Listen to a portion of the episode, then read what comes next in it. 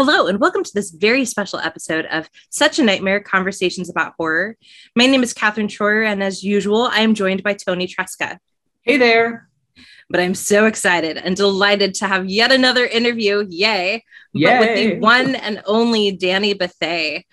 Danny, you are the former editor in chief of the We Are Horror magazine. You have been on panels and podcasts and publications, including Medium Publications, Cinespeak, Gayly Dreadful, Uppercut Crit, and so many more. And you're going to be a featured cast member in a mental health and horror documentary, which is fantastic.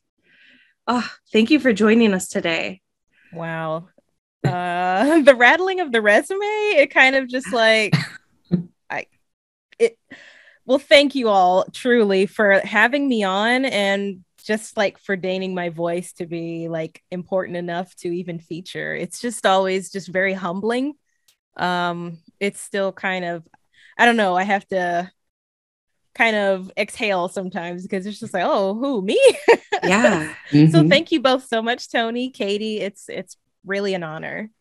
It's an Yeah. honor for us too to get to just sit down and talk with someone as prolific as you. Your your work is absolutely fantastic. You've written on so many number of subjects. I parti- and I think one of my favorite things about reading uh, your work was just how much you own who you are within your own work itself. We were Dr. Troyer and I were talking about that right before we got on, like how in your work you're it, and clearly explicit within the te- an analysis, like that you are black and queer, and you are writing these things because they're important to you. And I just loved seeing that within your work. So I'm so excited to be talking to you today. and that's that's actually one of, of the things that I, I want to see horror scholarship start doing more of you know we i think all of us were taught at some point in school like d- who cares about the first person you know no one cares about you take you out and while i still maintain that you don't always need a sentence that says i argue because you could just have the argument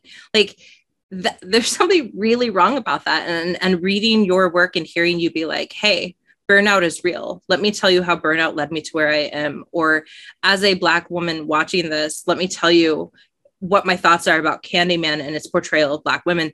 That's just, that's what mm. we should be doing, right? It, it's the correction that the academia needs to be taking if we're going to go where we need to go. So I'm so excited to, to get to like dive into your brain a little bit. Thank you. It's like um it's like that scene in Doctor Sleep, right? Where we were going in Ab- in Abra's, you know, uh Yes. filing cabinets. Yes. and just be like, ah, yes. Hopefully you won't slam the filing cabinet shut on us when we find the juicy bits. But if you do, it's completely understandable. No, I, I won't I won't throw you I won't throw you out like Abra. Such a good That movie. that is much appreciated. so, So, Tony, you have the Yeah. first question. we're going to kick it off pretty easy, straightforward with a Mhm. with the question that we ask everyone who comes on here because it's a great way to lead into the larger conversation of horror. So, what is a horror text that you have read or watched in the last year that moved you? Ooh, okay. So for uh a recent podcast, I don't think I can speak on what it is yet. um I watched uh La Llorona um by Jairo Bustamante and it was fantastic. It was a beautiful horror history text. Mm. Like I'm a huge fan of of those. So like ding, it like checked the box of being like this great integration of horror and history. I mean, it had this ghost story element.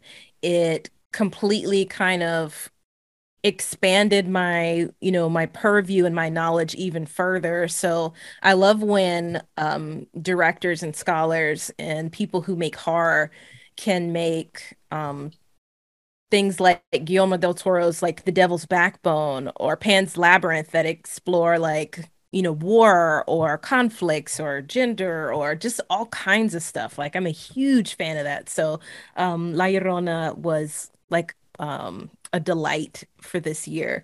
I'm still trying to catch up from like all of the cavalcade of 2021 because there was so much stuff put on Mhm. streaming. so Mm. I'm a little overwhelmed. Like I've got a little post-it note like list of That's stuff awesome. to catch up on. So I'm working may- on. And they make it hard. They're all on different streaming platforms that you got to get onto. Oh yeah. So much good horror. Though. What uh, what was the historical setting of that one? I haven't seen that horror film, so I've got a new one for me to catch up on. Where was La Llorona? Where did it? What historical period did it take place in?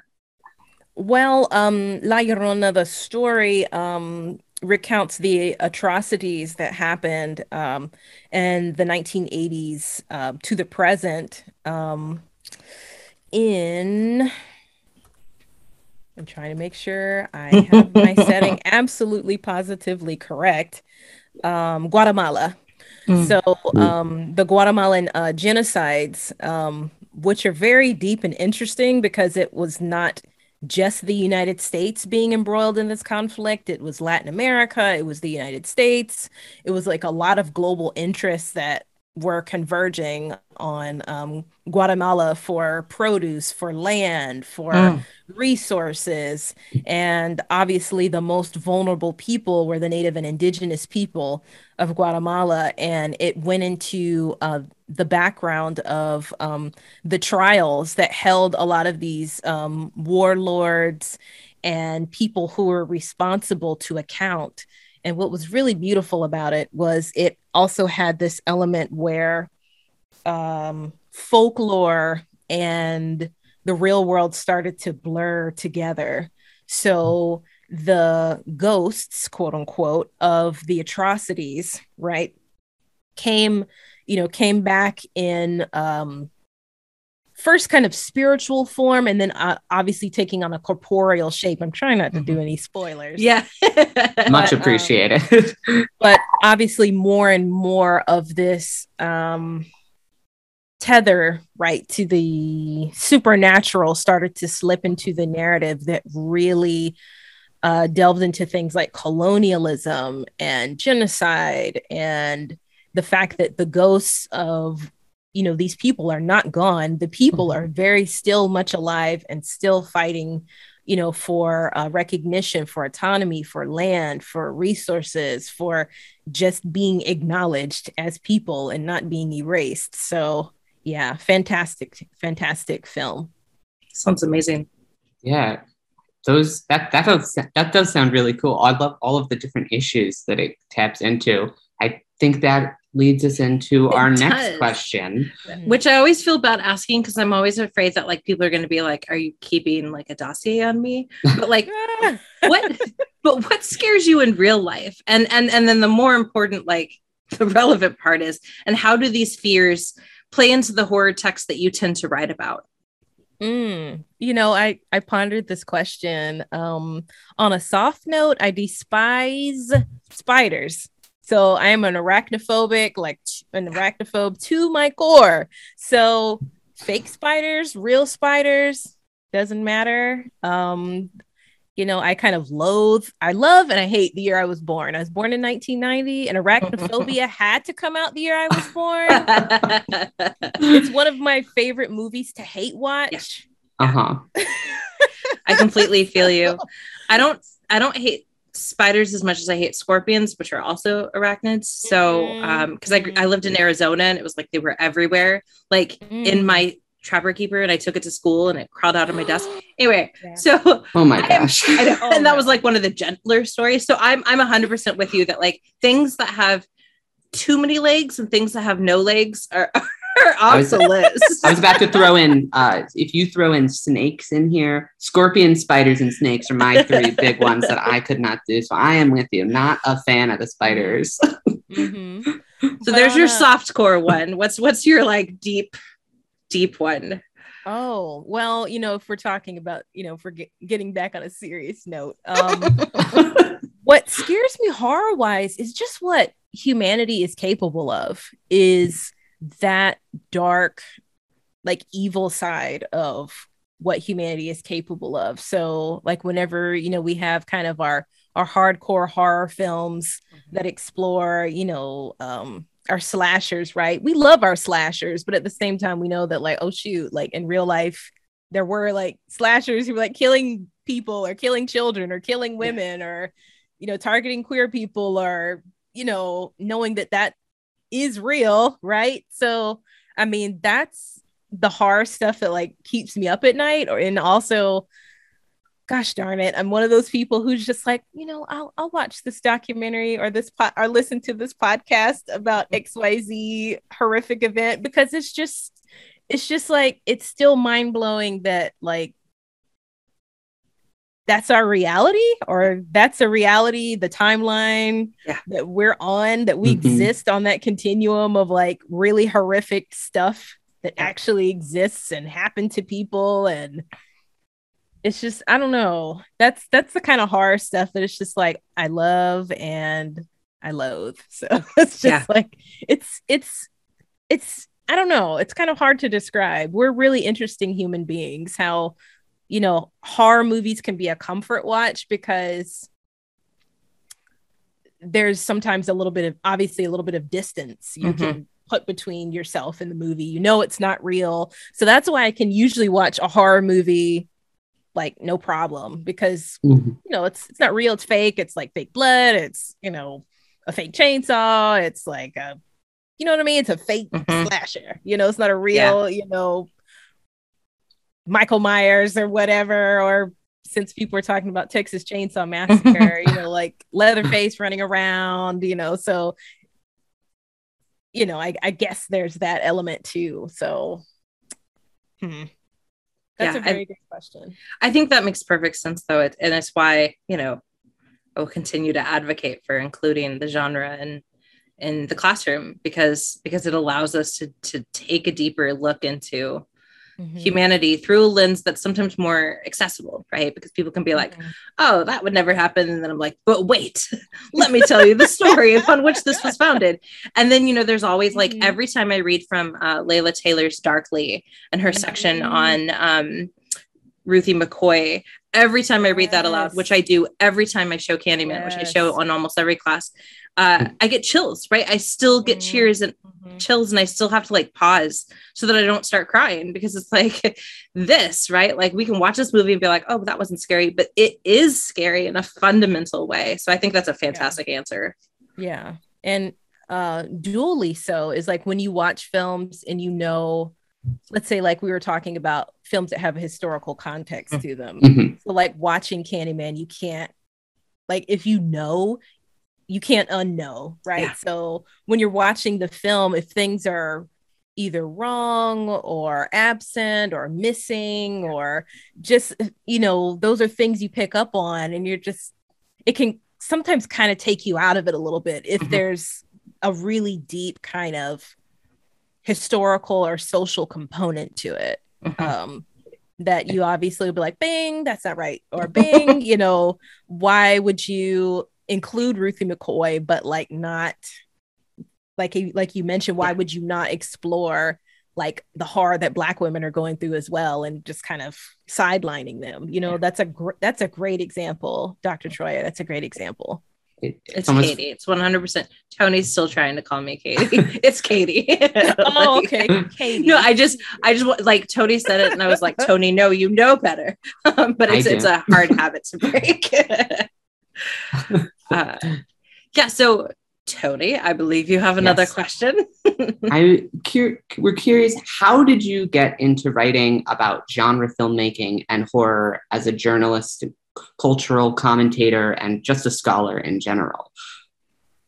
Mm, that is a fantastic question. So I would probably have to scroll maybe all the way back down and take a trip down memory lane on my Medium page to see when I started kind of writing what I wanted to write after I got out of um, graduate school. But I think one of the first pieces I wrote explored um, uh, blackness as other or blackness as alien. Um, the piece in particular um, delved into how there are so many different like body snatching narratives that I had picked up on in my youth, where you know they would you know easily try to blend into you know white society or jump into a, a white body or um easily don the cloak of like whiteness and that being you know kind of just a a through line in a lot of films Mm. I found.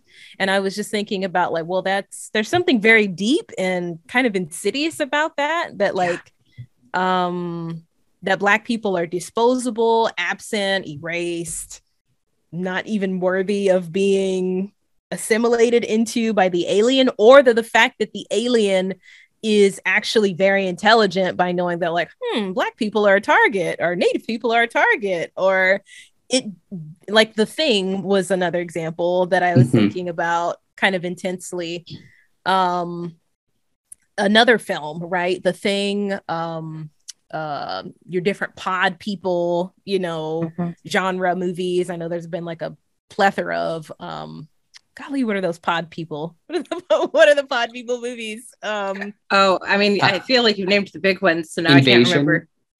Uh, it was Invasion of the Body, Snatchers. Snatchers? Yes. yes. I literally just said thank you, thank you both. Um, it that was like one of the first pieces I explored where I was just like, huh, that's interesting, and it really that was like probably the seed that you know I'd always been thinking about horror in like these really layered ways but that was an example where I could kind of write it out and kind of um, dissect a lot of my thoughts about, you know, horror and its, you know, missteps or lack of inclusion in certain areas, and then like where that, you know, kind of narrative can be flipped on its head. So, like in the piece later on, I wrote about, let's say, like the skeleton key that had like a big rug pull for the audience that um obviously showed the horror from like a white point of view where black people said you know what you know we need to assimilate not necessarily assimilate we need to don the cloak of whiteness ourselves so mm-hmm. that we can get out of this situation alive that actually like you know went into voodoo and spirituality and body swapping and did all of this really interesting stuff and showed that that genre can be used in a very different way for black people to survive or to escape or mm-hmm. uh, for freedom. It was just like, you know, I was just thinking about different, you know, films that start to flip a lot of our kind of narrative conventions on their head or like mm-hmm. are really playing with like gender or you know trying to like excise masculinity um in some really interesting ways. So like i think that was one of the first that was the i don't know the catalyst for what was to come as far as my writing is concerned. And it it's just kind of snowballed from here. And it's been like no stone left unturned. Like if you're a horror movie or a genre or or even something that doesn't have a name yet like i think you all have read some of my pieces where i try to put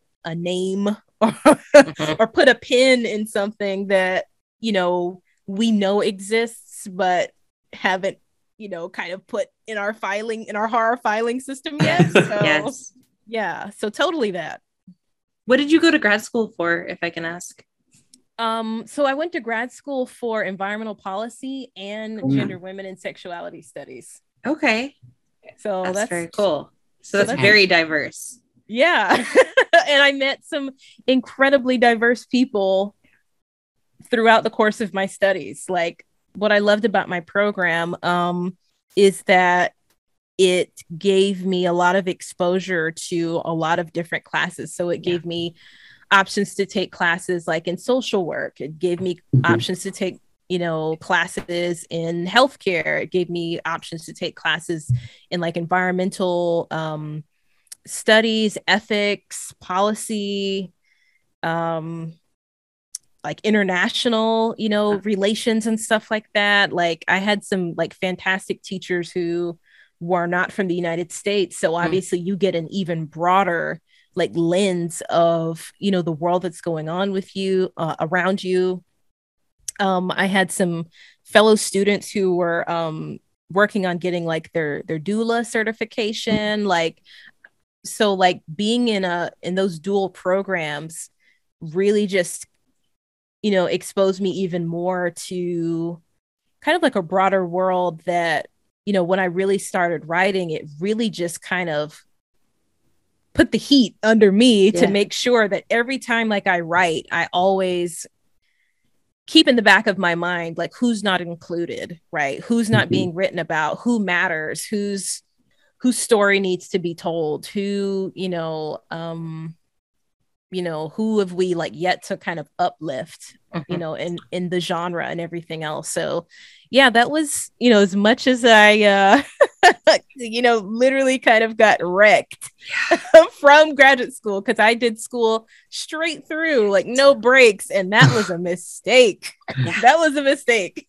So, but at the same time, I kind of have no regrets because, like, that kind of chapter is closed and I was able to turn the page and start writing a new one.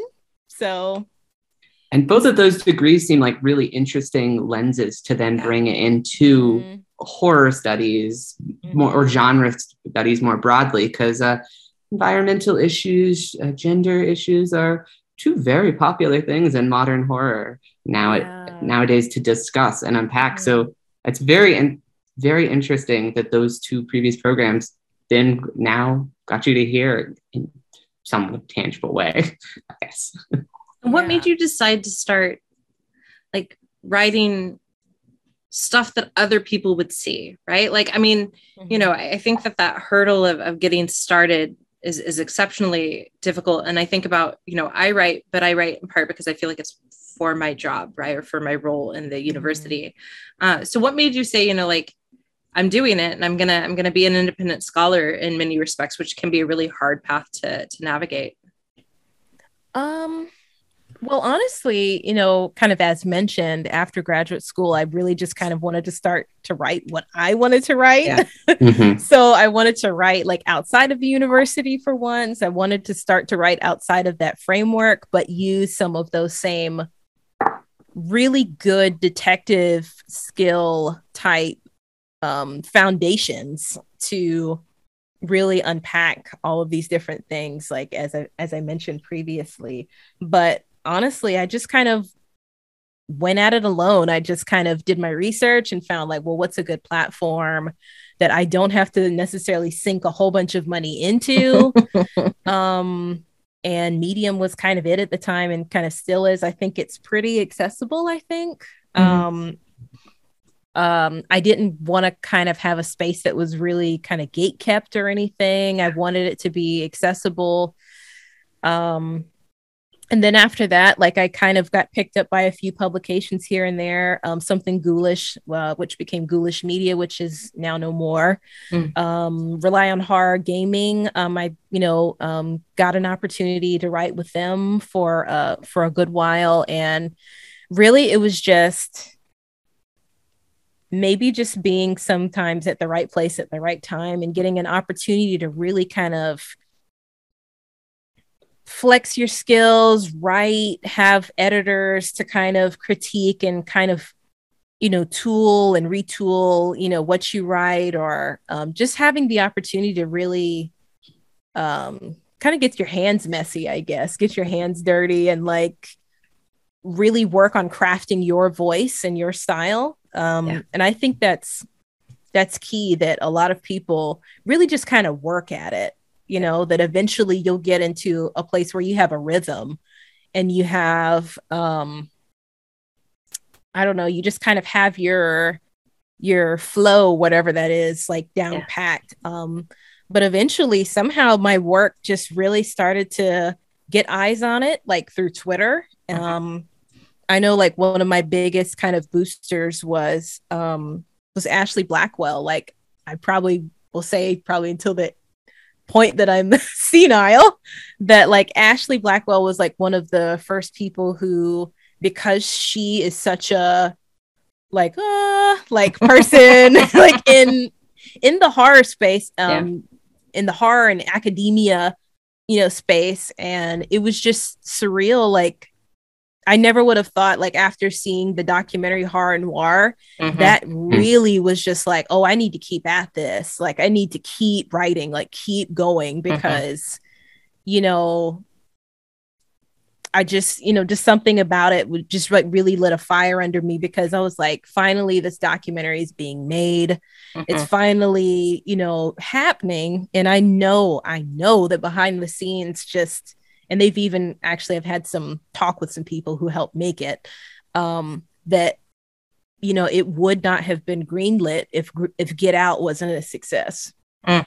So literally, like if Get Out did not perform well, that horror noir would have like just been shelved, not been picked up by Shudder, like just kind of not thought to be important enough Mhm. to display to the masses and now that horror noir exists everybody is talk everybody talks about it like Yeah. you can't not talk about horror as as it exists right without talking about horror Yeah. noir and all the people who help make the genre and you know blood sweat and tears into it you know I think that's why I'm such a big fan of public humanities is because the thing that's so delightful about the stuff that you're writing and about um, horror is that they're they're timely in a way that the normal academic publications can't be. You know, like normal academic publications are like, okay, in a couple of months, this film's coming out, so uh, we'll have a book done in seven years.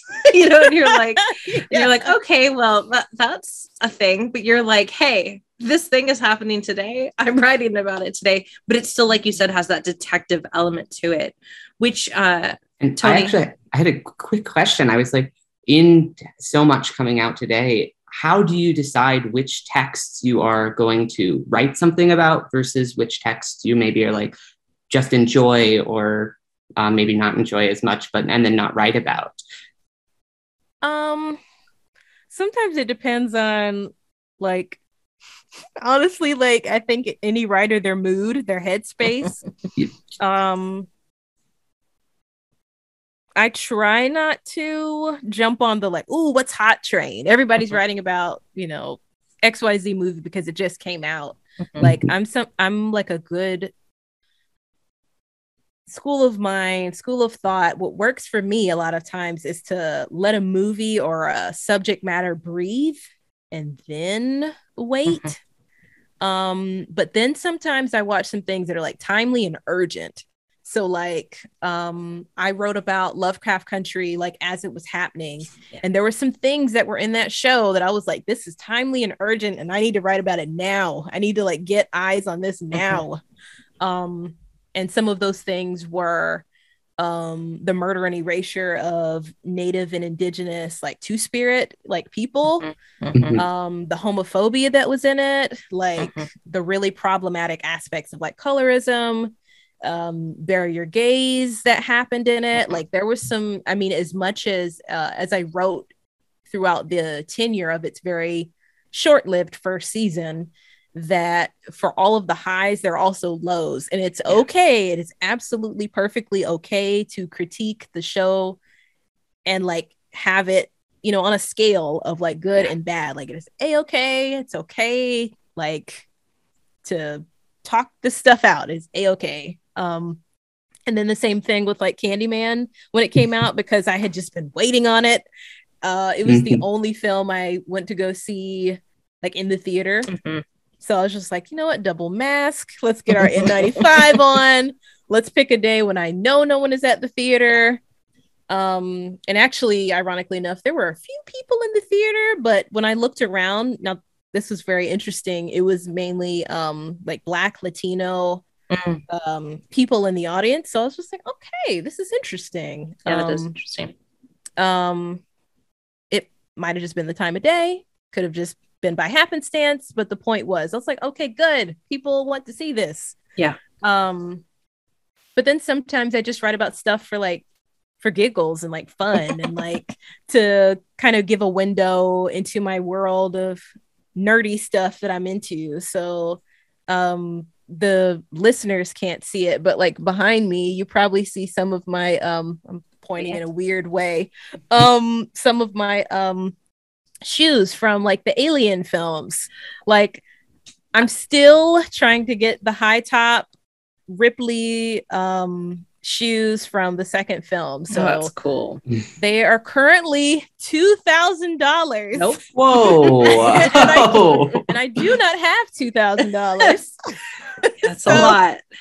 yeah um, that's a that's a real life horror story right there. oh my gosh! tell Breaks me your about it heart. So even the fact that when the shoes first came out speaking of horror right when the shoes first came out they did not have them in quote unquote smaller women's sizes aka you would think that like wait a minute a woman They're for Ripley. Yeah. right so they so they got flack for that when they first came out years ago and then they're like whoops let's scramble and make a few smaller sizes oh because Oh, gosh. because the internet exists and people flamed Reebok badly for it. Good. Um Yeah.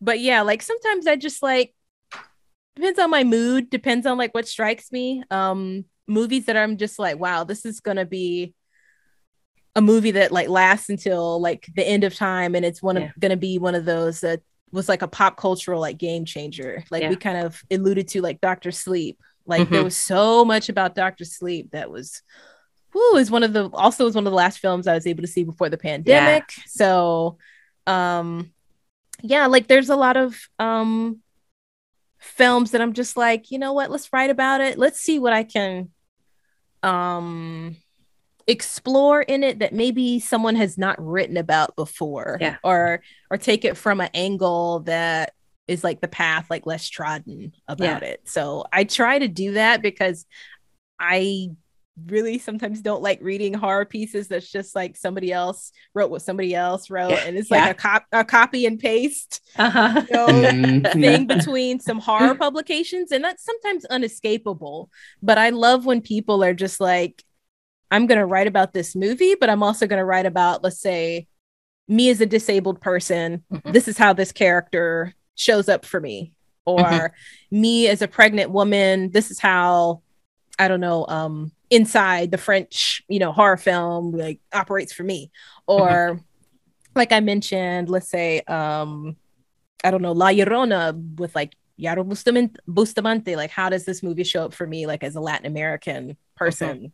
You know what i mean? So like taking elements of a lot of the horror films that we watch and then just really kind of delving into those unexplored you know avenues because for so long you know i didn't really know until obviously the advent of the internet like who was really writing about horror who was really mm-hmm. doing the analysis quote unquote who were the people who were put on or put in front of the camera or were considered like the experts. Mm-hmm. And it was just really like oh so it's like this everywhere. Okay got you. It's not just academia it's Yeah. not just like on the news it's not just in the gaming spaces it's not just in the nerd circles i'm like okay this is a this is everywhere so i was Yeah. like huh okay we got to change this And I I think that's one of the things that I really appreciate about your writing is that you're advocating for change, but you're also enjoying it. I think that Mhm. it's that's a hard line, right? Like I think for a lot of people, they're like, you know, the, it's that that throwing the baby out with the bathwater, which actually leads to the next question. Uh, that was like a four pronged question. I Mhm. realized and I- as I was writing, I was like, this is an intense thing. Uh, but you know, a lot of horror has been and continues to be about the destruction and of, of the lives and, and bodies of people with disenfranchised and marginalized identities. And Mhm. so a lot of people are just like, well, let's just throw it out, right, and get rid of it. Um, but I think all three of us agree that that's that is like throwing the baby out with the bathwater. And so this leads to like a series of sub questions that you can tackle however you want, but just like why horror and and what is it about horror that appeals to you that makes you passionate enough to write about it again and again and and maybe tied into that is the question of like what should horror be or what can it be that affects the way that you think and write about the genre Mm.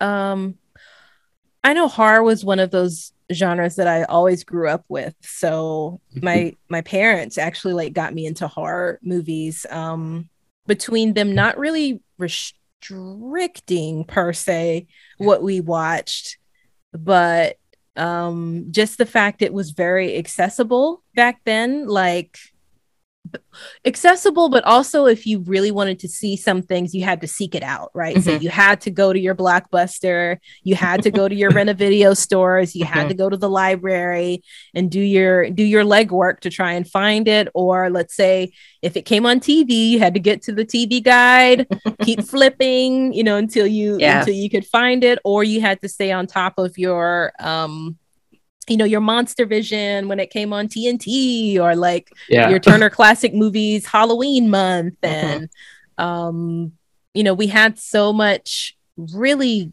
um great stuff depending on when you were born and um but horror was one of the first genres that I really got into because I saw how much love was poured into the storytelling uh the special effects the makeup like um that was actually one of my first like loves that really just like cemented for me that like horror is kind of this space that will never run out of steam or ideas because there will always be creative people artistic people um people who love costuming just like the art of kind of exploring the unexplored. Um so like special effects and makeup and everything else was like one of my very like first mm. like loves in the genre so obviously you know your universal horror films um what they were able to do like it just still kind of blows my mind watching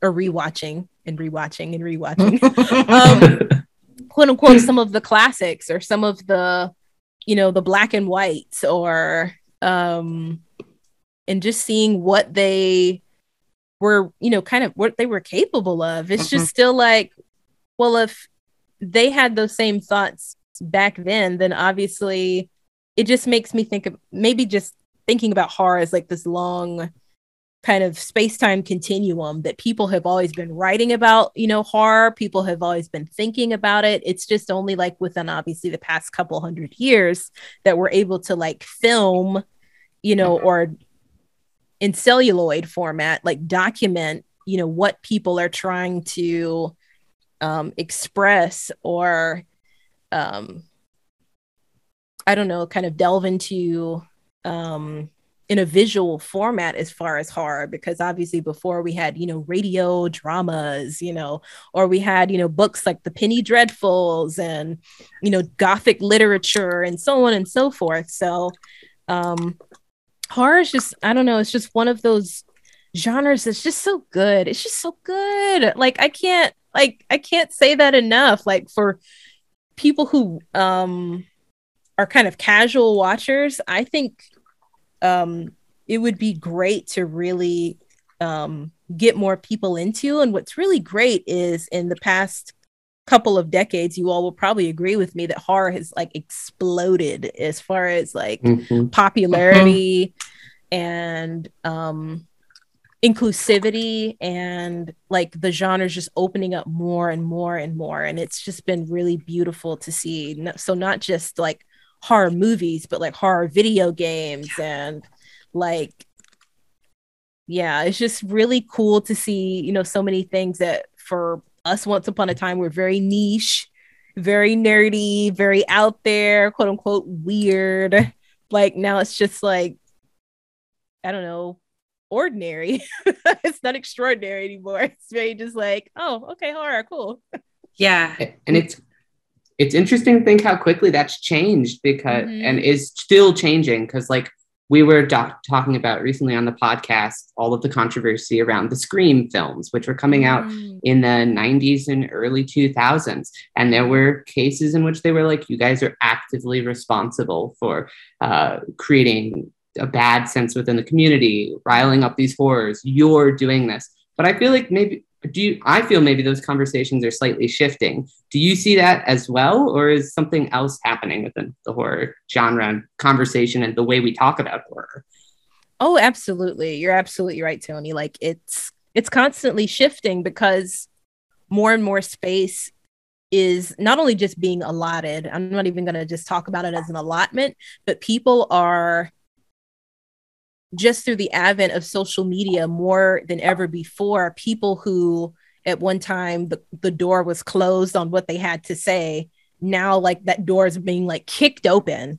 And it's really mm-hmm. awesome to see people who, you know, once upon a time, like you said, like had no voice or had no say about um even just crafting let's say like women characters right mm-hmm. or the problematic uh, elements of you know some of the slashers that are like super hyper masculine and violent um or even just exploring like sometimes the necessity or even people who want to make that kind of stuff because it's excising like some demons you know for that writer or that director or or um you know it's just really interesting like as you said tony like it's it's it's still we have to admit yeah like it's still being gate kept in some ways but like there's no filter anymore like there's no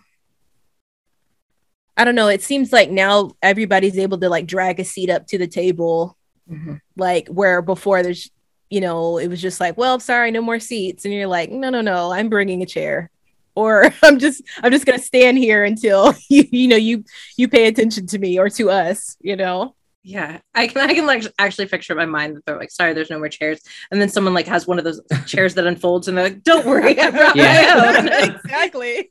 Yeah, totally because that's i mean a lot of like the the self-publishing where mm-hmm. a lot of really interesting horrors coming from and a lot of the stuff that people are doing that's they're putting out there through kindle unlimited and some of those options you know mm-hmm. i mean mm-hmm. it's it's bringing people to the table that wouldn't ever get to have their voice be heard before and, and social media also is amp just allowing i mean you talked about it specifically within your own career was able to help amplify your voice to a larger thing and i know the same mm-hmm. things happening on like other platform like TikTok and just yeah. talking about different types of horror than maybe we used to focus on exclusively before. Mm-hmm. Absolutely. Well, we had one question that was in between that I think you've answered, which is is the the theoretical and critical examinations. So, um, I, I, think we just like what's next from the one and only Danny. Like, what should people be keeping their eyes out? Maybe you'd be willing. I don't know how much you can talk about about the mental health and horror documentary. I'd love to know a little bit more about that. If you can talk about it, I know lots of projects are at various stages of openness. Yeah. So, um, I can't talk about it yet because I've still I've still yet to film. There are there are a lot of um, interviews, and they really want to make sure that they get everything really clean, very tight. Like they want to make sure that people have plenty of time to say what they want to say. Um, mm. So actually, I will be recording that this month. Um, I will be recording my segment for, oh. or I don't know how they're gonna. I know obviously a documentary. It's gonna be kind of chopped up and I'll be yeah. here, there, and a little yeah. everywhere throughout. So I'm just kind of excited to see how it's all going to come together. But um, yeah, just seeing that in our lifetime, like you mentioned, the fact that a mental health and horror documentary is even happening, like like mental health has been just this kind of inextricable part of the genre itself. Like I mentioned, like horror is the space where you know, you know, I think, you know, where obviously the mainstream kind of gets horror wrong is that there are people who are making some absolutely beautiful and brilliant, you know, um, social commentary, political stuff, um, completely like just smashing, you know, you know, a lot of like gender norms, are really kind of unpacking a lot of societal stuff that you know um is still like a day late and like a dollar short in yeah, so many yeah. different ways um mm-hmm. that the horror space is constantly just like welcoming so many people like in um that it's um it's always been this way but a lot of people just didn't didn't know or weren't aware and i'm glad that more projects like this are are coming out like all the time or people are um expressing it more and more um and even with the um gosh i hate to say this everybody's always just like they'll say the e word the quote unquote elevated horror films mm-hmm. aka the ones that you know get the prestige and certain lofty awards and stuff like people who make a lot of these movies they don't do it for the awards yeah. they mm-hmm. they they do it for the community or sometimes they even do it for themselves slash the community right mm-hmm. like sometimes like these projects are like a labor of love like intense intense like love um or an opportunity to you know excise some demons or some you know painful things in their past or um you know things like that. But um you mentioned um what's next. So yeah. this year um this is obviously women's uh history month. So um i'm gonna try and see what i will come up with um regarding two of my faves in uh, women's horror history, Ellen Ripley and Sarah Connor. So I did write one piece like when um, the quote unquote door closed on the Terminator franchise, Mhm. Mm. but like they were two of my absolute favorites Yeah. who like in a sense I, I don't know um people who grew up with seeing these characters will probably get what I mean, but like it felt like they helped raise me in a lot of Yeah. ways.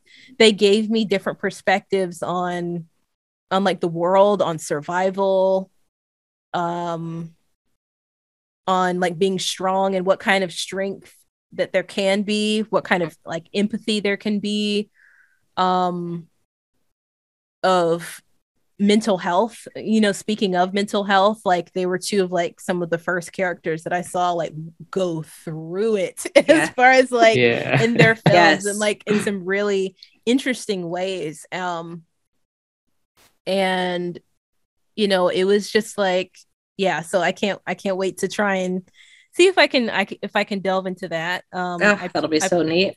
I plan on this Mhm. i'm sorry tony go ahead I just I was gonna say I'm very excited to read that piece when it comes out later this month.